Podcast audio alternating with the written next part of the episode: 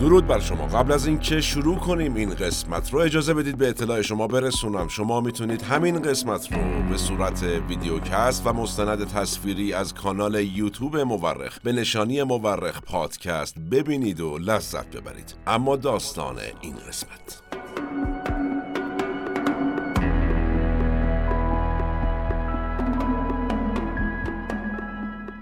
علا حضرت تصمیم دارند اتم رو اجرایی کنند. دیگه تو هم قبول کردی و باید سریع کار رو شروع کنی.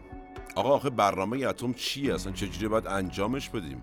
ببین من اصلا نمی‌دونم. الانم دارم میرم. برو دفتر نصرالله معینیان رئیس دفتر مخصوص علا حضرت. ببین چیکار می‌تونی بکنی این دیالوگی بود بین امیر عباس هویدا نخست وزیر وقت ایران و اکبر اعتماد اولین رئیس سازمان انرژی اتمی ایران زمین. و شاید بشه این دیالوگ رو نقطه شروع برنامه هسته‌ای ایران دونست. البته که این دیالوگ مربوط به عواست دهه چهل شمسیه. در صورتی که محمد رضا شاه پهلوی از چند سال قبل از این یعنی از 1335 شمسی مصادف با 1957 میلادی استارت دستیابی ایران به تکنولوژی هسته‌ای رو به نوعی زده بود. اما چرا ورود اکبر اعتماد به داستان هسته‌ای ایران انقدر مهمه و اساساً اکبر اعتماد کی بود؟ سرنوشت برنامه هسته ایران بعد از انقلاب چطور شد و چطور به یکی از مهمترین موضوعات هر شهروند ایرانی تبدیل شد و در نهایت سایر چهره های تأثیر گذار در این پرونده کیا بودند؟ ما در دقایق پیش رو به این سوالات پاسخ بدیم.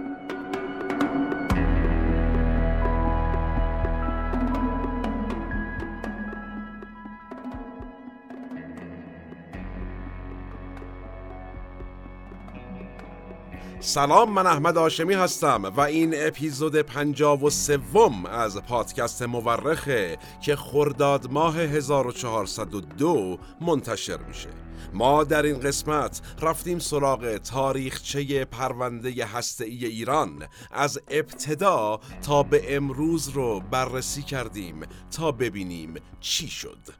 به اعتقاد اغلب مورخین تاریخ بیش از آن که علم باشه یک هنره. هنره کنار هم گذاشتن شواهد. ما در پادکست مورخ هر بار یکی از پازل های تاریخ رو کنار هم می‌ذاریم. منابع پادکست مورخ در این قسمت چهار کتابه. یک کتاب برنامه انرژی اتمی ایران خاطرات اکبر اعتماد.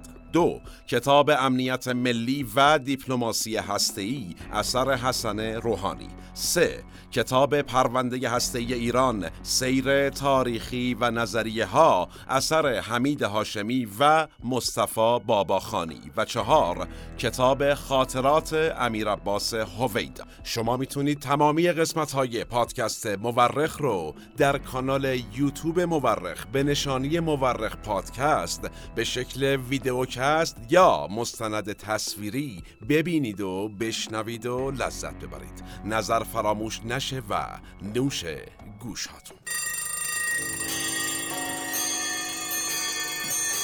قبل از اینکه این قسمت رو رسما شروع بکنیم ثانیه هایی مطلبی رو خدمت شما عرض کنم. ما در تمام این سالها و تجاربی که اندوختیم در تولید محتوا در فضای مجازی و حقیقی نتیجه ای رو یافتیم. انسان جایز الخطاست. احمد هاشمی و سایر دوستان من در این حوزه زمانی که پشت یک میکروفون جلوی یک دوربین می نشینند و قراره مطلبی بیش از هشت هزار کلمه رو که شامل تاریخ، اسامی آدم ها، اتفاقات مهم، لوکیشن ها، شهرها و کلی اسامی عجیب غریب هست. که هر روز ما ازشون استفاده نمی کنیم رو بگند طبیعی است که اشتباه بکنند. احمد آشمی در فتحه زمه کسره و غیره اشتباه می‌کنه. اما با افتخار اشتباهش رو میپذیره فریاد می‌کنه و در توضیحات همون قسمت قطعا توضیحش میدن دوستان من در تیم مورخ. نتیجتا خوشحال میشم به مهر ما رو ببخشید. برای اشتباهات لفظی ما و تیم نویسندگانمون شاید و البته با افتخار برای ما کامنت بکنید و اجازه بدید ما از دیدن کلماتی که به دست شما تایپ میشه لذت ببریم. سالم باشید بدون فوت وقت ورق بزنیم. تاریخ هسته‌ای ایران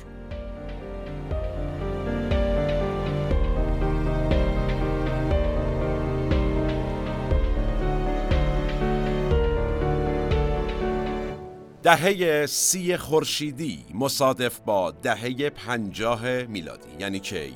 سالهای پس از جنگ جهانی دوم و شروع فضای دو قطبی جنگ سرد در دنیا.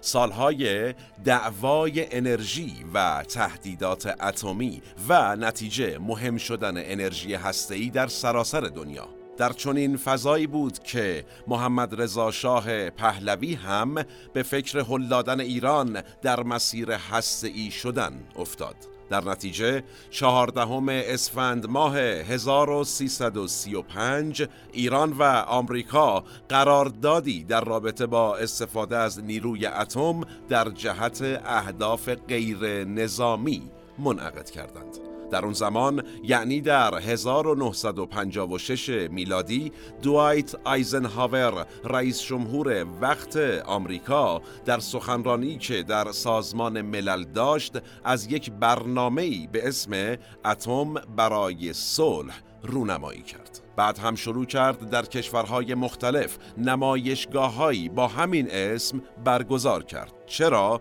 تا به مردم جهان نشون بده اتم به جز ساخت بمب کارکردهای دیگری هم دارد.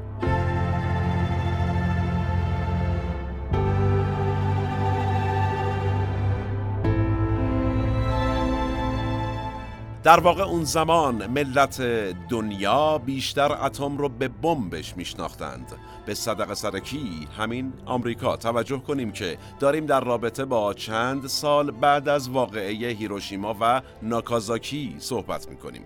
آمریکا می‌خواست روی انرژی هسته‌ای به عنوان جایگزینی برای سوختهای فسیلی سرمایه گذاری کنه و نتیجه پر این طرح قطعا به پر کشور ما که یکی از مهمترین تولید کنندگان سوخت فسیلی بود یا همون نفت در واقع برخورد می‌کرد و می‌تونست یک تهدید هم البته باشه. نتیجتا شاه وقت ایران زمین محمد رضا شاه پهلوی حد زد. نباید از این روندی که آمریکا آغاز کرده عقب موند. بنابراین چیکار کرد؟ به فکر دستیابی به انرژی اتمی افتاد و تا تنور داغ بود نون رو چسبوندیشون و تو همون سال 1956 یا 1335 شمسی نمایشگاه اتم برای صلح رو در دانشگاه تهران برگزار کرد. و یک قرارداد اتمی هم با آمریکا بست. اسرائیل و پاکستان هم کشورهای دیگری بودند که به این طرح آیزنهاور وارد شدند و آمریکا وعده داد برای هر سه کشور نیروگاه های هسته‌ای راه اندازی کنه.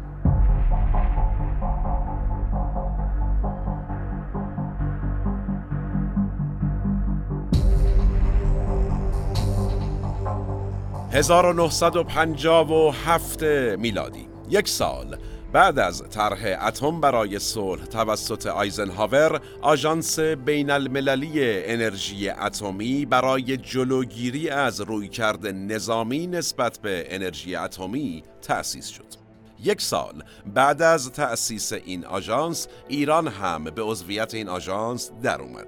مهمترین کارکرد غیر نظامی انرژی اتمی همشی بود؟ ساخت برق بود. اول شوروی بود که تونسته بود با ساخت نیروگاه های اتمی به برق اتمی دست پیدا کنه و بعد هم آمریکا و حالا نوبت سایر کشورهای توسعه یافته و البته در حال توسعه مثل ایران بود که چیکار کنن؟ برند سمت تولید برق از اتم. چند سالی طول کشید تا مرکز اتمی دانشگاه تهران تأسیس بشه و بعد آمریکا به ایران یه سری تکنولوژی های ابتدایی انرژی هسته ای رو بده. در واقع در سال 1958 میلادی مرکز اتمی دانشگاه تهران تأسیس میشه ولی نیروی متخصص برای پیشبرد اهداف این مرکز در ایران وجود نداشته. نتیجه برای چند سال مرکز اتمی دانشگاه تهران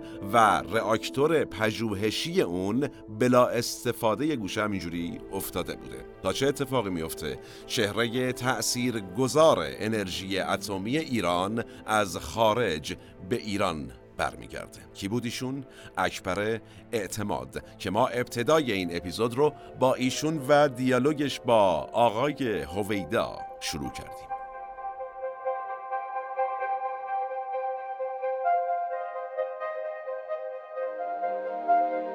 اکبر اعتماد. متولد 1309 شمسی در همدان بود. کسی که به سوئیس رفت و در دانشگاه پلیتکنیک لوزان مدرک مهندسی برق گرفت. اعتماد در خاطراتش نوشته وقتی در سوئیس بودم یک روزنامه ای رو باز کردم. دیدم نوشته کمیساریای انرژی اتمی فرانسه یک مدرسه ای تأسیس کرده تا فارغ التحصیل های رشته های فنی و صنعتی بیان دوره تخصصی اتم ببینن و در واقع متخصص این رشته بشن به جای رشته حالا گرایش قبلیشون. اعتماد اقدام می‌کنه و اجازه ورود به این مدرسه رو پیدا می‌کنه. و نتیجه دکترای رشته اتمی رو دریافت می‌کنه. ایشون 1965 میلادی به ایران برمیگرده و در دانشگاه بوعلی شهر همدان مشغول به تدریس میشه.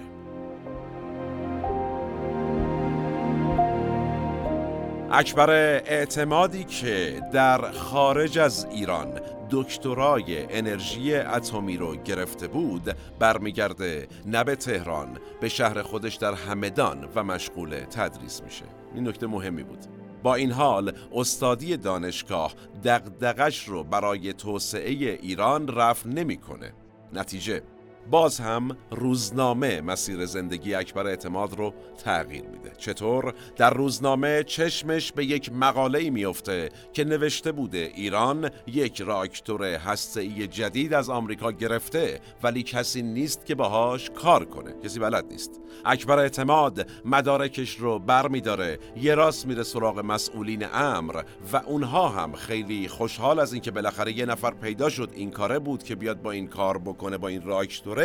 اعتماد رو می‌کنن مسئول این راکتور و راکتور پژوهشی دانشگاه تهران با تلاش های اکبر اعتماد در آبان ماه 1346 شمسی آغاز به کار می‌کنن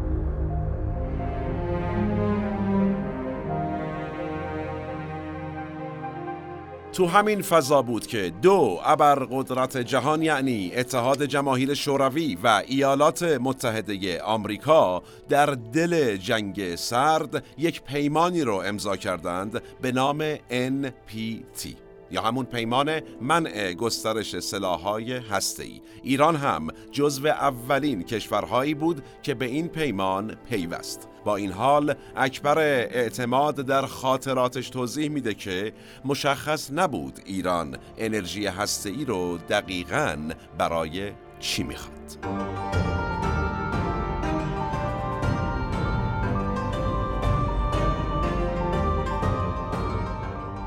ما برای اینکه به مراحل بالای رشد اقتصادی و اجتماعی دست پیدا کنیم دو عامل اصلی را باید تأمین کنیم.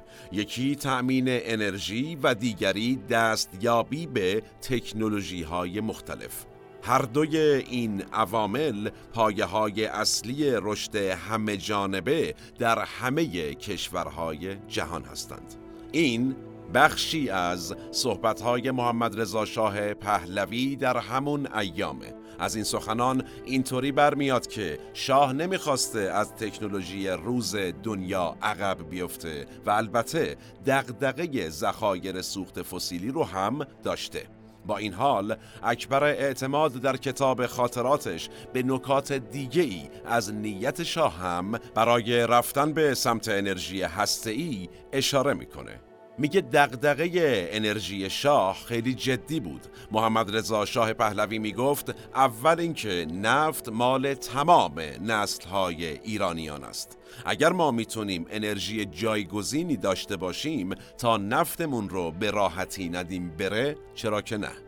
ضمن اینکه شاه خطاب به کشورهایی که نفت ایران رو می‌خواستند چی گفته بود؟ گفته بود آقا بسم الله نفت بهتون میدیم ولی باید هزینه جایگزین کردن اون رو با انرژی دیگه شما بهمون بدید. البته که کشورهای خارجی که خریدار نفت ایران بودند خیلی به این صحبتهای شاه گوش نمی‌دادند. ولی خب شاه به دنبال انرژی اتمی بود. چرا؟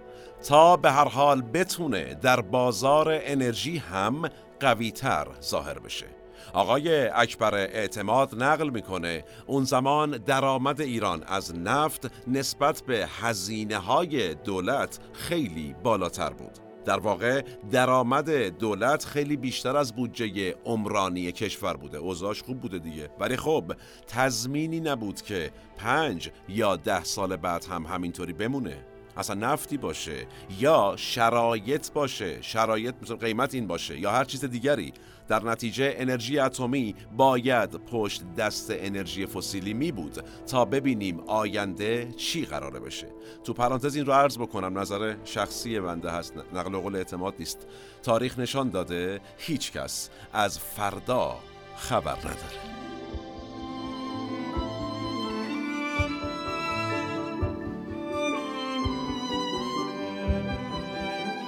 همه این دلایل وجود داشت اما اکبر اعتماد میگه ما و تیم پژوهش ما همواره نگران بودیم از چی؟ از بحث تسلیحات اتمی چیزی نمی گفتیم ولی وقتی رفتار دولت رو رسد می کردیم و حال دانشمند این حوزه هم بودیم به نظر می رسید یه نیم نگاهی دولت به مسئله نظامی داره اعتماد میگه یک روزی دل رو زدم به دریا و رفتم پیش کی؟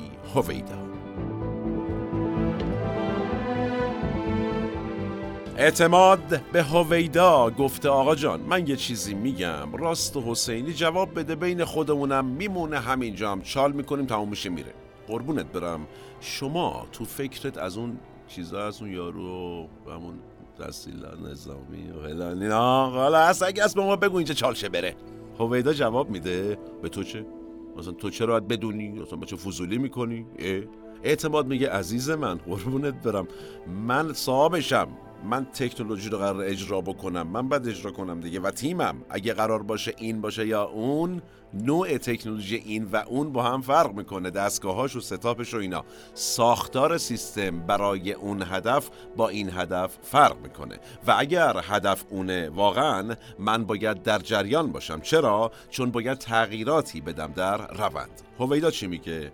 میگه والله منم نمی‌دونم در ذهن اعلی حضرت چی میگذره. تو هم اگر خیلی اصرار داری بدونی پاشو برو از خود ایشون. بپرس. اعتماد میگه من حساب کردم با خودم. دیدم اگه الان مثلا پاشم هم اینجوری برم میگم آقا سلام علیکم شما می‌خوایم فلان و بیسار رو اینا که قطعا مکدر میشه خاطر همایونی و پوست بنده هم کنده خواهد شد. پس چیکار می‌کنه؟ آقای اعتماد یک پلیتیک می‌زنه.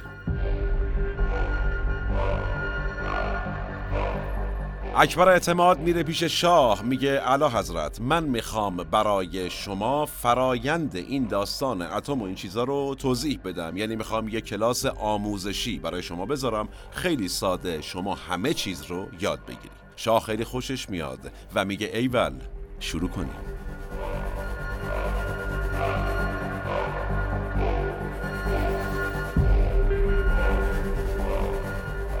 اعتماد میگه یک برنامه فشرده آموزشی به زبان ساده طراحی کردم و هر جا یکم تخصصی می‌شد به زبان انگلیسی یا فرانسه تدریس می‌کردم. چرا؟ که بهتر جا بیفته.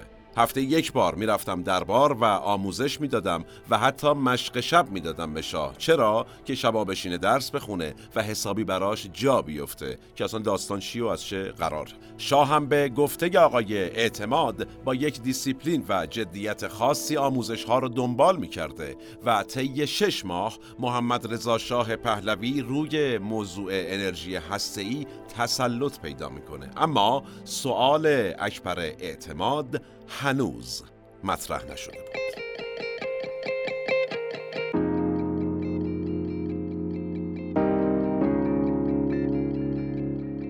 اعتماد میگه من ضمن آموزش شاه رو کشوندم سر یک دوراهی. چه دوراهی؟ استفاده صلحآمیز یا استفاده تسلیحاتی از اتم؟ و آخر جلسات طوری مباحث رو پیش می بردم که خود ایشون راجب این دوراهی صحبت کنه. شاه گفته افغانستان، پاکستان، شیخ نشینان عرب، عربستان، ترکیه این کشورهایی که ما رو محاصره کردند اینا هیچ کدوم توان نظامی ما رو ندارن. یعنی اصلا آدم حساب نمی کرده ایشون این کشورها رو. چرا این رو می‌گفته؟ شاه نظرش این بوده که ما قدرت نظامی برتر منطقه هستیم. رو عدد و رقم هم می‌گفته این رو هوا نمی‌گفته. پس از نظر ایشون تهدید جدی از سمت این کشورهای منطقه وجود نداشته. از اون طرف محمد رضا شاه به اعتماد میگه که آقا جان ما هر چقدر قوی بشیم که زورمون به شوروی نمی‌رسه که حالا تو بگو اتم هم داشته باشیم. والا فرق نمی‌کنه فایده نداره. پس داشتن سلاح هسته‌ای فعلا به جز مزاحمت نتیجه‌ای برای ما نداره آقا جان. اما اگر طی مثلا 10 15 20 سال آینده دیدیم تغییراتی داره اتفاق میفته که سی شاخ شده و احساس کردیم ایران داره برتری نظامیش رو از دست میده البته باز هم بجز در نسبت با شوروی اون وقته که باید بشینیم صحبت کنیم. یعنی ببینیم لازمه بریم سمت تسلیحات فلان یا نه. فعلا صلحآمیز پیش میریم آقای اعتماد. تا ببینیم خدا چی می‌خواد. سوال آخر اعتماد حالا چی بوده؟ پرسیده که اعلی حضرت آیا ممکن است روزی به من بگویید که آماده ساخت سلاح هسته‌ای بشوم؟ شاه در جواب گفته چرا که نه.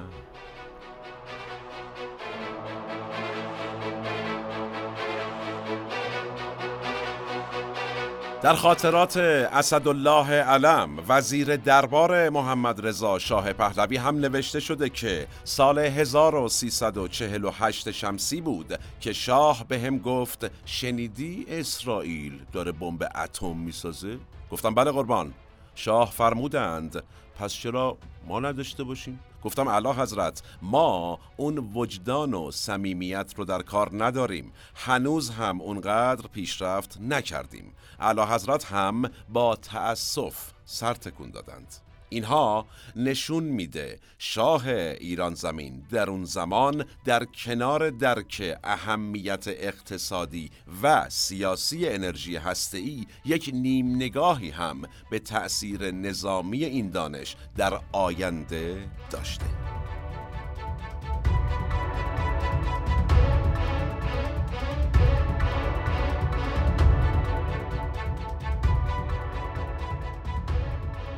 با پیگیری های محمد رضا شاه پهلوی و پشتکار اکبر اعتماد سازمان انرژی اتمی ایران در جهت متمرکز کردن فعالیت های اتمی ایران در سال 1353 شمسی تأسیس شد و کی شد رئیسش؟ طبیعتا اکبر اعتماد. کسی که تا پیش از حضورش در ایران برنامه هسته ایران زمین فقط روی کاغذ وجود داشت. اکبر اعتماد تونست برنامه اتمی ایران رو تا حد زیادی توسعه بده. در ادامه اعتماد میشه رئیس سازمان انرژی اتمی و معاون نخست وزیر ایران. با این حال برنامه هسته ایران مستقل از دولت و با هماهنگی مستقیم شخص شاه پیش می‌رفته. نکته جالبش هم اینجاست که اکبر اعتماد تو خاطراتش نوشته در جوانی و در دوران دانشجویی ایشون عضو سازمان دانشجویان حزب توده بوده. یکی از اصلی ترین احزاب چپگرای مخالف شاه. پس اکبر اعتماد دولت رو که عملا دور زده بود. سابقه مبارزه علیه رژیمم که داشته. نتیجه خیلی خیلی مورد حسد واقع میشه.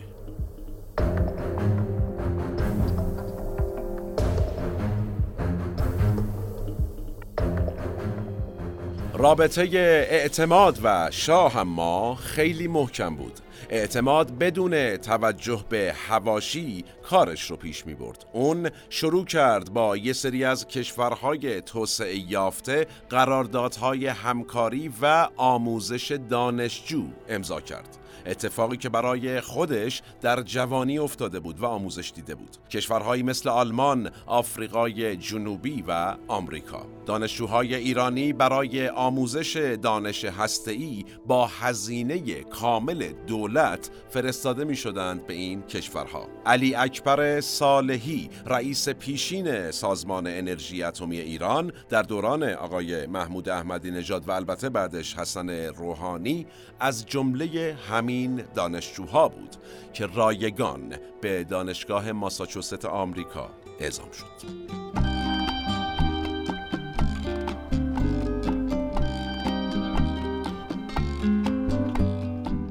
همه مسیر داشت برای دستیابی ایران به دانش هسته‌ای با کمک آمریکا به خوبی پیش می‌رفت تا اینکه اوضاع و احوال تغییر کرد. هند اولین آزمایش ایش رو انجام داد و خبرهایی مبنی بر تلاش اسرائیل و لیبی برای دستیابی به بمب اتم هم به گوش می رسید. پس محمد رضا شاه پهلوی با نیویورک تایمز مصاحبه کرد و گفت ما به دنبال بمب اتم نیستیم اما اگر در همسایگی ما کشورهای دیگری به بمب اتم دست پیدا کنند و این برای ما تهدید باشد در برنامهمون تجدید نظر خواهیم کرد.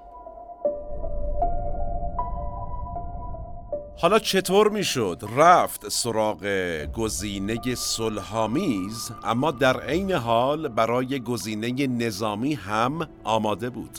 ایران باید به کل چرخه سوخت اتمی دسترسی پیدا می کرد. این کاری بود که اکبر اعتماد می‌خواست انجام بده.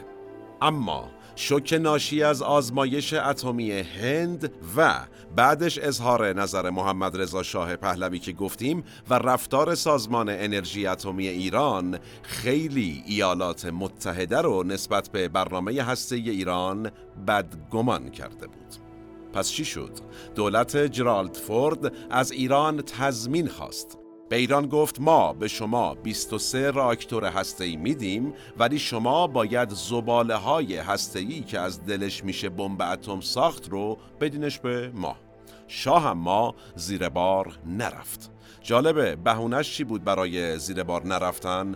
آمریکا تو این قرارداد همین 23 راکتور گفته بود یه شرکت چند ملیتی هم می‌زنیم و فلان و بیسار و اینا.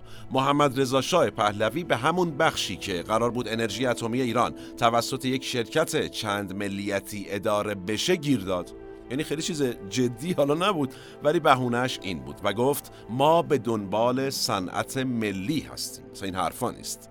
شاه این امکان رو داشت که اگر آبش با آمریکا توی جوب نرفت بره سراغ کی؟ کشورهای اروپایی. پشت دست داشت. نتیجه تیر ماه 1353 محمد رضا شاه پهلوی پرواز کرد. به سمت کجا؟ فرانسه.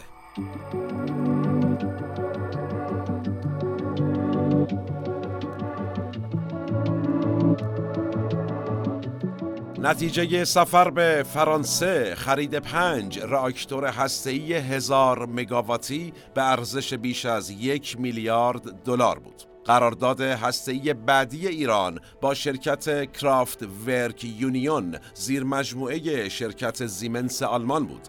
قرار میشه آلمان ها هم دو راکتور 1200 مگاواتی در بوشهر نصب کنند. پس از 1354 شمسی کار ساخت اولین نیروگاه اتمی ایران برای تولید برق شروع میشه آمریکا زیر بار نرفت و سوخت لازم برای راه اندازی این نیروگاه رو نمی‌داد. نتیجه ایران از طریق فرانسه این نیازش رو تأمین کرد. قرار شد یک شرکت مشترک بین ایران و فرانسه تأسیس بشه و ده درصد سهام این شرکت هم مال ایران باشه.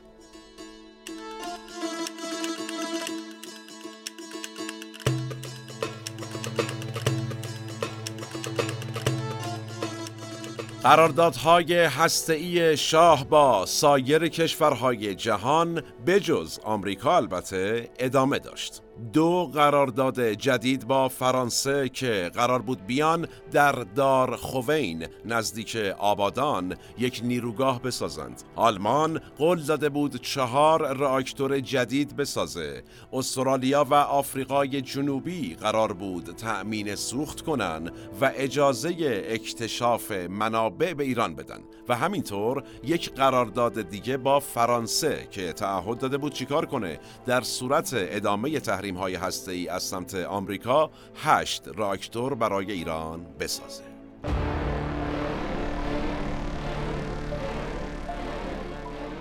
بالا رفتن قیمت نفت و افزایش درآمد دولت به شاه اجازه می‌داد تا بلند پروازی های بیشتری در حوزه ای داشته باشه. سازمان انرژی اتمی بعد از شرکت ملی نفت ایران بیشترین میزان بودجه رو به خودش اختصاص می‌داد. با این وجود شاه و دولت کارتر در آمریکا این وسط یهو با هم توافق کردند. شاه میپذیره که زباله های ای رو بده به آمریکا و آمریکا هم فرصتهایی برای سرمایه گذاری شرکت های اتمی آمریکایی در ایران به شاه پیشنهاد می‌کنه. محمد رضا شاه پهلوی حالا مشکلات خارجیش رو حل کرده بود اما مشکلات بزرگ داخلی جلوی بلند پروازی های بیشتر رو ازش گرفت.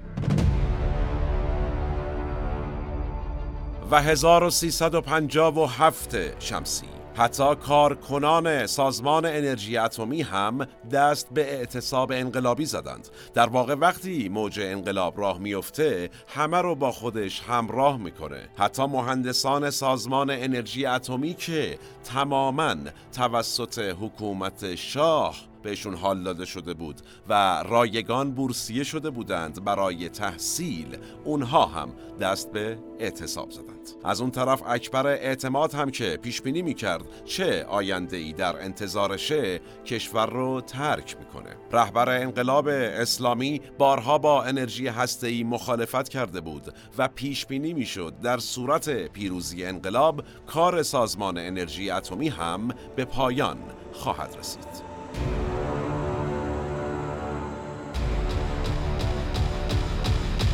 آیت الله خمینی انرژی اتمی رو مزر برای کشور و خطرناک برای جان ایرانیان می‌دونه و این گزاره که انرژی اتمی جایگزین نفت رو هم ناصحیح می‌دونست. انقلاب که پیروز میشه عباس علی خلعتبری وزیر امور خارجه دولت هویدا به دلیل نقشش در راه اندازی نیروگاه اتمی بوشهر اعدام میشه. نیروگاهی که هنوز هم هست و کار می‌کنه. ما در قسمت مربوط به اعدام های سیاسی در تاریخ معاصر ایران به این اعدام هم پرداختیم و البته سایر اعدام های سیاسی معاصر. پیشنهاد می‌کنم. اگر این قسمت رو ندیدید یا نشنیدید از طریق کانال یوتیوب مورخ به نشانی مورخ پادکست ببینید و بشنوید یا از طریق کانال تلگرام مورخ مورخ پادکست. و البته پادگیرها به صورت پادکست از این دوتا. بشنوید و لذت ببرید.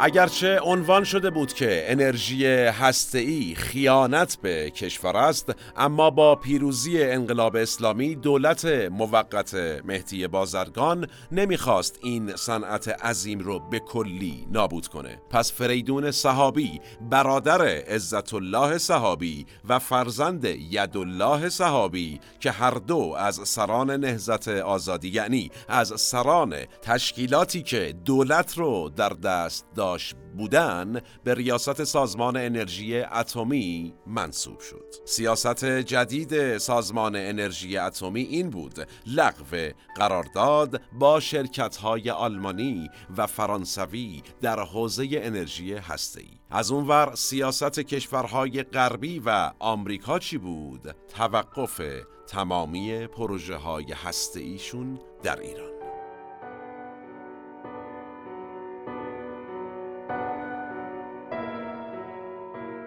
یکم که تب و تاب اولیه انقلابی خوابید و ابوالحسن بنی صدر به قدرت رسید تصمیمات جدیدی در رابطه با انرژی هسته‌ای گرفته شد. آقای صحابی که در راضی کردن بنی صدر برای بازگشت به برنامه هسته‌ای خیلی تاثیر داشت از سمت ریاست سازمان انرژی اتمی اخراج شد به پاس خدمات. و رضا امراللهی یکی از مدیران سازمان در زمان ریاست اکبر اعتماد جایگزین آقای صحابی شد. قرار شد دوباره با مهندسان آلمان شرقی همکاری مجدد صورت بگیره. 1984 میلادی مصادف با 1362 شمسی البته در اوج جنگ ایران و عراق مهندسان آلمانی به بوشهر برگشتند تا دو نیروگاهی که یکی 85 درصد و دیگری 50 درصد پیشرفت داشت رو تکمیل کنند. اما در اواخر همین سال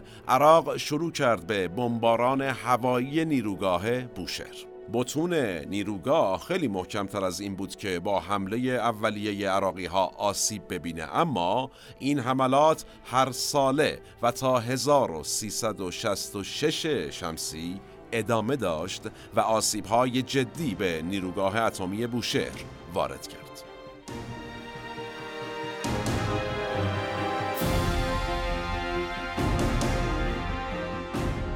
آلمان ها با این اتفاقات کار رو گذاشتن زمین نصف کاره و در رفتن عملا. حقم داشتن البته. اعلام کردن آقا ما تا پایان جنگ نمیایم. قربونتون برم. فرانسه هم اعلام کرد که دیگه سوخت بهتون نمیدیم. آمریکا هم که اساسا بعد از اون بحران گروگانگیری سفارت آمریکا در تهران توسط دانشجویان معروف به خط امام ایران رو با جاش تحریم کرده بود کلا. با این حال جمهوری اسلامی مصمم بود به سمت توان هسته‌ای حرکتش رو ادامه بده. رضا امراللهی کار سختی در پیش داشت به عنوان رئیس سازمان انرژی اتمی. یه مشکل دیگه هم نداشتن نیروی متخصص بود. مشکلی که محمد رضا شاه پهلوی باهاش مواجه بود قدیم اما تمهیداتی براش اندیشید. اون بنده خدا. نمونهش اکبر اعتماد و تیمش. عموم دانشمندان هسته ایران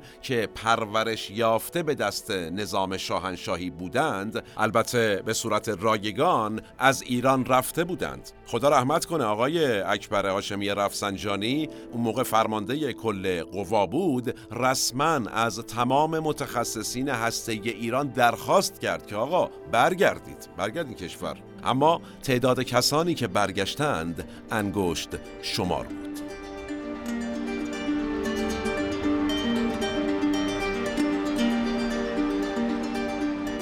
آها همکاری های غیر رسمی این یکی از راه های ایران برای پیشبرد پروژه هسته ایش بود. گفته میشه در دوران ریاست جمهوری هاشمی رفسنجانی ایران با چین همکاری هایی داشته که البته با فشار آمریکا به نتیجه نرسیده. و حتی بعضی ها میگن ایران با عبدالقدیر خان پدر بمب اتم پاکستان هم همکاری کرده بوده که البته در سطح یک ادعا باقی موند و هنوز تا امروز که با هم صحبت می‌کنیم سند رسمی ازش منتشر نشده. البته که در کتاب امنیت ملی و دیپلماسی هسته‌ای آقای حسن روحانی یه نکته جالبی هست. اومده در 1372 شمسی ایران طرح ماشین‌های غنیسازی رو از یک منبع خارجی خریداری کرد. اسمی برده نمیشه البته توسط آقای روحانی. اما احتمال میره این منبع همون عبدالقدیر خان معروف بوده باشه در پاکستان. البته وقتی آژانس بین المللی هسته فهمید ایران نقشه سانتریفیوژ ها و رآکتورهای آب سنگین رو داره و حتی بعدش یه سری دلال دستگیر شدن توسط آژانس و یه سری اعترافات کردن و ادعا کردن نقشه ها رو به ایران فروختن ایران چی بگه خوبه؟ بله. اعلام کرد ما دانلود کردیم از اینترنت پی دی افشو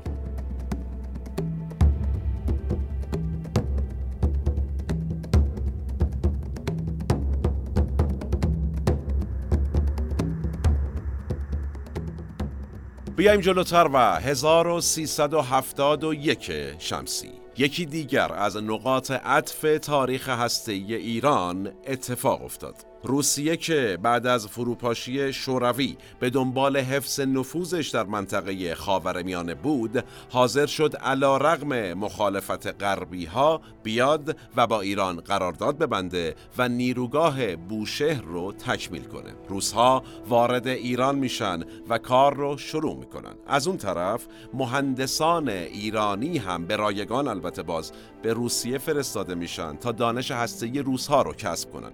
روسیه قول میده سه راکتور دیگه هم در ایران بسازه. البته کار در نیروگاه بوشهر برای سالهای سال طول می‌کشه. چرا؟ توجه کنیم که روزها واقعا کار سختی داشتن. چیکار باید می‌کردن؟ تکنولوژی نیروگاه بوشهر آلمانی بوده دیگه. وقتی روزها وارد نیروگاه بوشهر میشن جالبه دوازده هزار تن تجهیزات آلمانی در بوشهر وجود داشته. روزها باید اول نیروگاه رو با تکنولوژی خودشون هماهنگ می‌کردن بعد حالا ادامه می‌دادن. کاری که تا اون زمان انجام نداده بودن. نکتهش اینه. از اون طرف طولانی شدن پروژه هم به نفع روزها بود. چرا؟ یعنی از قصد حالا طول می‌دادن. چرا؟ حدود سه هزار روس در بوشهر مشغول به کار بودند. خیلی از مهندسین اتمی روسیه که به خاطر اون فاجعه چرنوبیل معروف بیکار شده بودند حالا با کار بودند. در واقع ایران. و البته عددم می‌گرفتن. شما در نظر بگیر اون سال بین 5 تا 20 هزار دلار حقوق می‌گرفتند.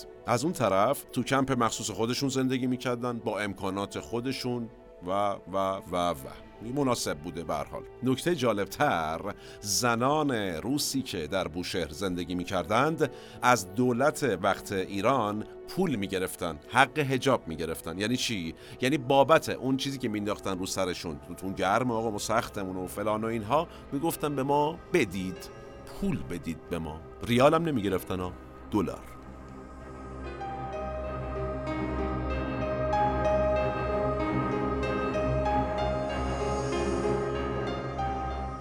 دوم خرداد 1376 باز یه قدم بیایم جلو در تاریخ. سید محمد خاتمی با شعار اصلاحات به کرسی ریاست جمهوری ایران رسید. خاتمی رضا امراللهی رو برکنار کرد و غلام رضا آقازاده وزیر سابق نفت رو گذاشت به جای ایشون. به نظر می‌رسه اولویت کاری آقازاده غنیسازی اورانیوم در داخل کشور بود. از اون طرف حالا ولادیمیر پوتین در روسیه به قدرت رسیده بود و روابط خیلی جیجی باجی با ایران رقم زده بود. سید محمد خاتمی هم وجهه ایران در جهان رو بهبود بخشیده بود و روابط بین المللی جمهوری اسلامی می‌رفت که نرمال بشه که دو اتفاق بزرگ رخ داد.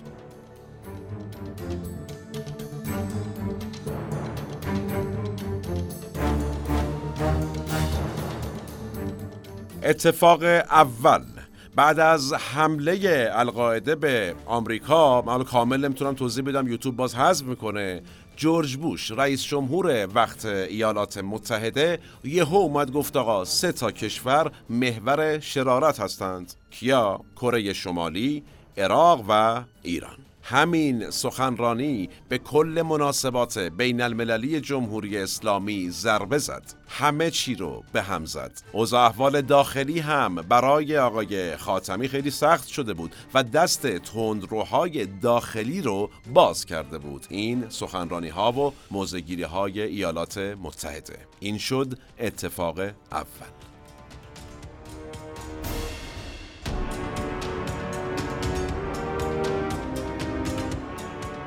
اتفاق دوم مرداد ماه 1381 شمسی سازمان مجاهدین خلق که مخالف حکومت ایرانه یه افشاگری مهم کرد چی گفت؟ گفت آقا جان ایران برخلاف توافقی که با NPT داشته داره راکتور آب سنگین عراق و تأسیسات هسته‌ای نتنز رو می‌سازه برای چی؟ برای اینکه بتونه اورانیوم رو خودش غنی کنه و به سوخت هسته‌ای دست پیدا کنه. غرب حالا ایران رو به تلاش برای ساخت بمب اتم محکوم کرد. آمریکا بحث تحریم هسته‌ای ایران رو در سازمان ملل مطرح کرد و حسن روحانی دبیر وقت شورای عالی امنیت ملی مسئول مذاکره با آژانس شد. تا چیکار کنه؟ تا جلوی تحریم ها رو بگیره.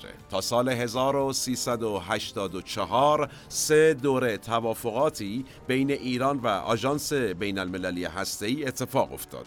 کجا؟ سعدآباد تهران، بروکسل و در پاریس. اما بعد از توافق پاریس و در آستانه تغییر دولت در ایران جمهوری اسلامی رسما اعلام می‌کنه که ما غنی سازی رو از سر می‌گیریم.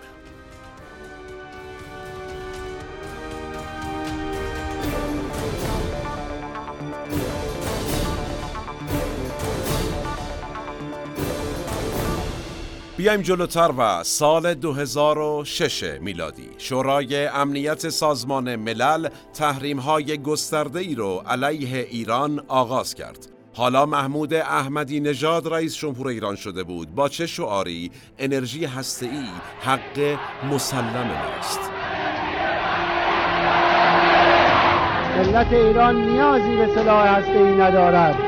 اما ملت بله. ایران در این دوره اول علی لاریجانی و بعد سعید جلیلی به دبیری شورای عالی امنیت ملی رسیدند و شدند مسئول مذاکرات. در همین دوران یک تعداد از دانشمندان هسته‌ای ایران ناجوان مردانه ترور شدند. منابع زیادی از جمله منابع داخلی و خارجی اعلام کردند که چی؟ عامل این ترورها سازمان مجاهدین خلق و موساد یعنی سازمان اطلاعاتی خارجی اسرائیل هستند. خود موساد و مجاهدین خلق هم رسما مسئولیت ترورها رو پذیرفتند. البته بعدا معلوم شد اون افرادی که توسط دستگاه اطلاعاتی ایران به جرم دست داشتن در این ترورها بازداشت شدند اشتباه بازداشت شدند. یعنی ارتباطی با موساد و مجاهدین خلق نداشتند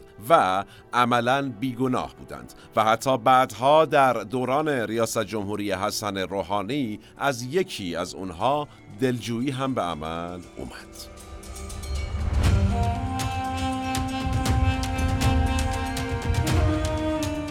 در دوران سعید جلیلی که تا 1392 ادامه داشت وضعیت چی بود؟ مذاکره برای مذاکره خیلی عجیب جالبه یعنی می‌رفتن مذاکره می‌کردن اوج نتیجه چی بود؟ این بود که آقا زمان و مکان دور بعدی مذاکرات ایشالا کجا باشه؟ کجا دور هم جمع شیم؟ حتی یک روایتی هست که در یکی از مذاکرات وقتی بحث بالا می‌گیره آقای سعید جلیلی که جانباز جنگ هم هستن ایشون یعنی یک باشون هم مصنوعی هست اون پا مصنوعیه رو در میاره میکوبه رو میز میگه این پا رو من در جنگ عراق از دست دادم.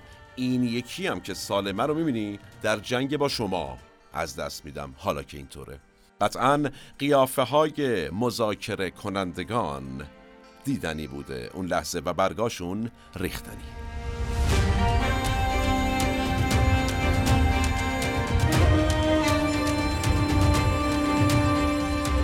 یه یادآوری بکنم. سال 1385 شمسی پرونده ای ایران میره زیل فصل هفتم شورای امنیت سازمان ملل. یعنی چی؟ خیلی سادش بکنیم. تا اون زمان هر کشوری که پروندهش رفته بود زیل فصل هفتم کارش در نهایت به جنگ ختم شده بود. اوضاع اصلا برای ایران خوب پیش نمی رفت تا اینکه در 1392 حسن روحانی مسئول سابق مذاکرات هسته‌ای با شعار حل پرونده هسته‌ای ایران و رفع تحریم ها و البته برداشتن سایه جنگ از سر ایران زمین به ریاست جمهوری رسید.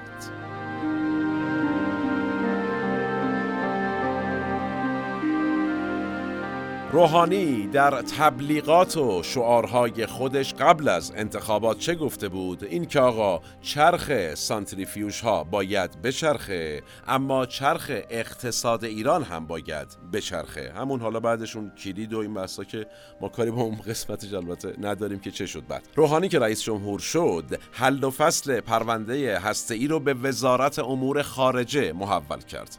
وزارتی که سکانش اون زمان به دست محمد جواد ظریف سپرده شده بود. کی بود ایشون؟ کسی که دانش آموخته ایالات متحده آمریکا بود و سالها به عنوان سفیر ایران در سازمان ملل متحد فعالیت کرده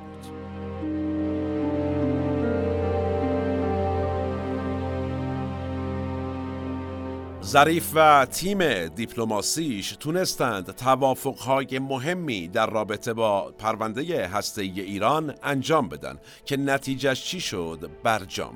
قطعا شنیدیم همه یعنی چی؟ برنامه جامع اقدام مشترک. یک توافق بین المللی که تونست پرونده ایران رو در وهله اول از زیل فصل هفتم شورای امنیت سازمان ملل بیرون بیاره. این نتیجه خوب بود. ظریف کلی هم ساختار شکنی کرد البته اون زمان. در کجا؟ در سیاست خارجی جمهوری اسلامی. ایشون برای اولین بار در تاریخ جمهوری اسلامی با وزیر امور خارجه آمریکا دیدار داشت و حتی با رئیس جمهور آمریکا گویا دست داده و یه چاق سلامتی که مخلصیم چه خبر اینا. این وسط اما داخل ایران مخالفان آقای ظریف و البته روی کرده دولت روحانی نسبت به غرب حسابی فعال بودند.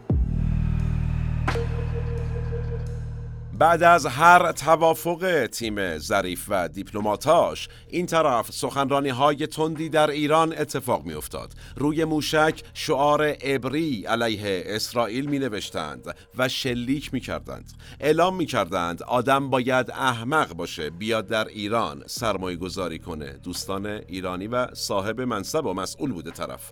و در نهایت کاری کردند که بعدا آقای محمد جواد ظریف در یک فایل صوتی لو رفته ازش گفت میدان بر دیپلماسی تقدم داشت. یعنی چی؟ یعنی نیروهای نظامی بر نیروهای دیپلمات پیروز بودند. همیشه از نظر ایشون. این فشارها بر دستگاه دیپلماسی و آقای ظریف انقدر زیاد بود که حتی آقای ظریف از یک جایی به بعد دیگه اختیار مدل ریشش هم نداشت. یعنی مثلا پروفسوری بود یهو کامل شد اصلا داستان. اما این که ایشون موند انتخاب خودش بود.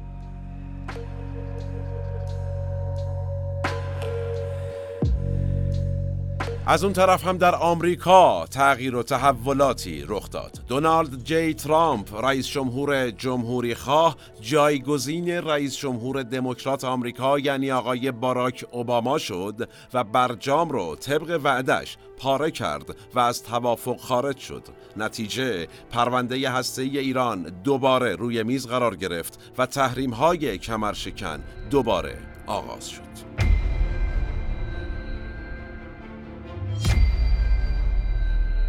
بعد از چهار سال و با روی کار اومدن جو بایدن رئیس جمهور جدید آمریکا که البته تقریبا به انتهای دورش داریم نزدیک میشیم این کشور اعلام کرد ایران در آستانه گریز هسته‌ایه یعنی چی؟ یعنی در آستانه رسیدن به تکنولوژی ساخت بمب اتمه. پس ما باید چیکار کنیم؟ یعنی آمریکا باید چیکار کنه؟ باید پاشیم بریم با ایران توافق جدیدی بکنیم و جلوشون رو بگیریم. اما مذاکره ای آغاز نشد. چرا؟ چون دقیقا چند وقت بعد از این صحبت ها انفجار بزرگی در تأسیسات غنیسازی اورانیوم نتنز در ایران اتفاق افتاد. خرابکاری گسترده ای که اسرائیل دوباره مسئولیتش رو بر عهده گرفت. اصولا اسرائیل بزرگترین مانع در مسیر تحرکات هسته‌ای ایران طی سالهای اخیر بوده. از ترورهایی که بهش اشاره کردیم که رسما خودش مسئولیتش رو بر عهده گرفت تا این انفجار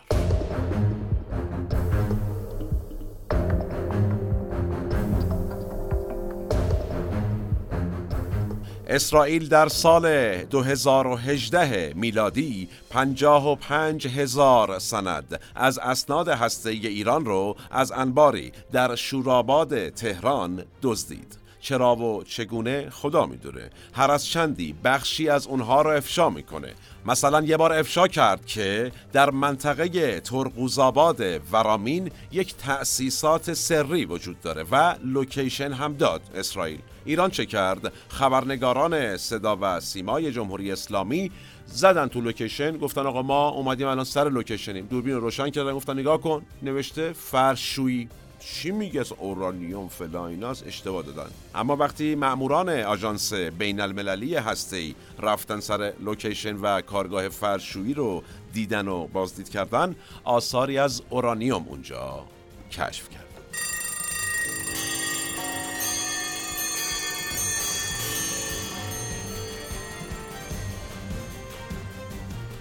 طی تمام این سالها هزینه ای که بابت پرونده هسته‌ای به ایران تحمیل شده خیلی خیلی خیلی زیاد.